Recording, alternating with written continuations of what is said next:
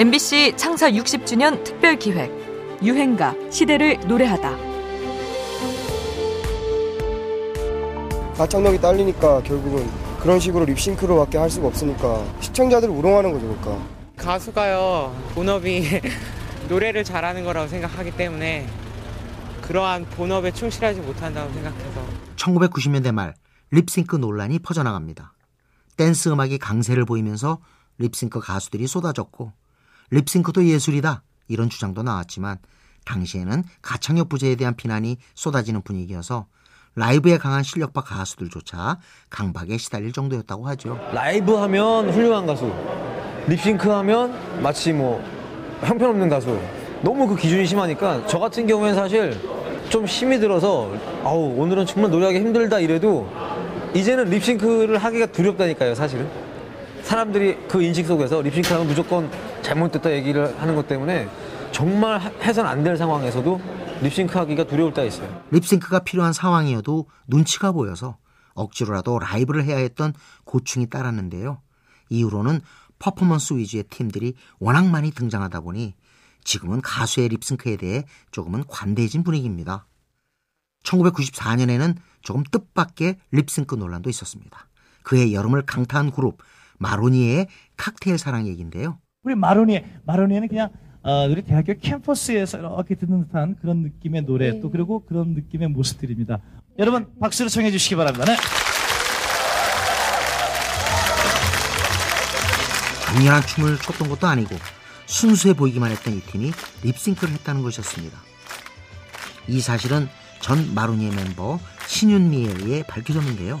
그는 이 노래를 녹음한 뒤 바로 미국으로 유학을 떠났다고 합니다. 그런데 곡이 갑자기 인기를 끌면서 급조된 멤버로 TV 출연을 강행했고 립싱크로 활동을 이어나갔다는 거죠. 신윤미는 저작권이란 개념조차 없던 시절 긴 법정 소송에 들어가게 됩니다. 재판 중에 직접 노래를 불러가면서까지 자신의 목소리임을 증명해서 결국 승소했고 성명 표시권과 코러스 편곡 저작권을 인정받게 됩니다.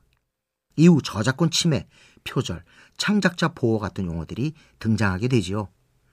립싱크를 해야 했던 활동 멤버들도 사실은 실력파 가수들이었다고 하는데요. 제작사의 엉뚱한 행태로 모두가 억울해졌던 순간이었습니다. 순수함을 노래했지만 뒷이야기가 조금 복잡한 유행가입니다. 마로니의 칵테일 사랑.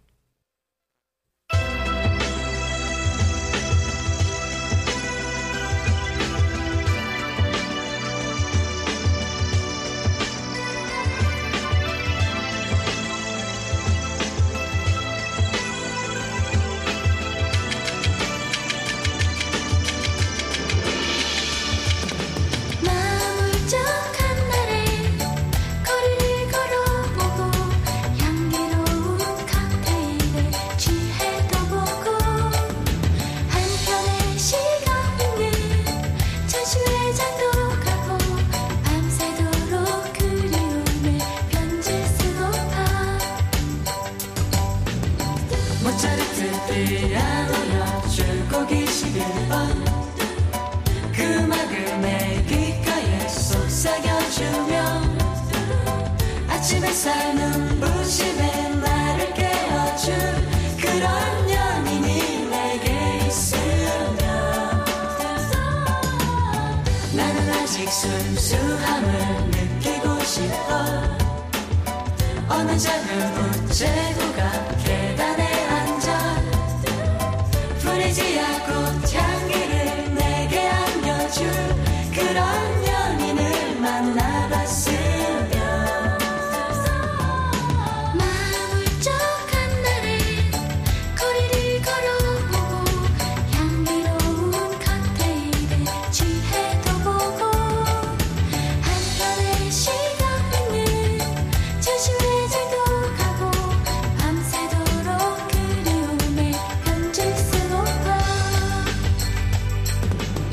MBC 창사 60주년 특별 기획 유행가 시대를 노래하다. 지금까지 음악 평론가 임진모였습니다. 아침 햇살 눈부심에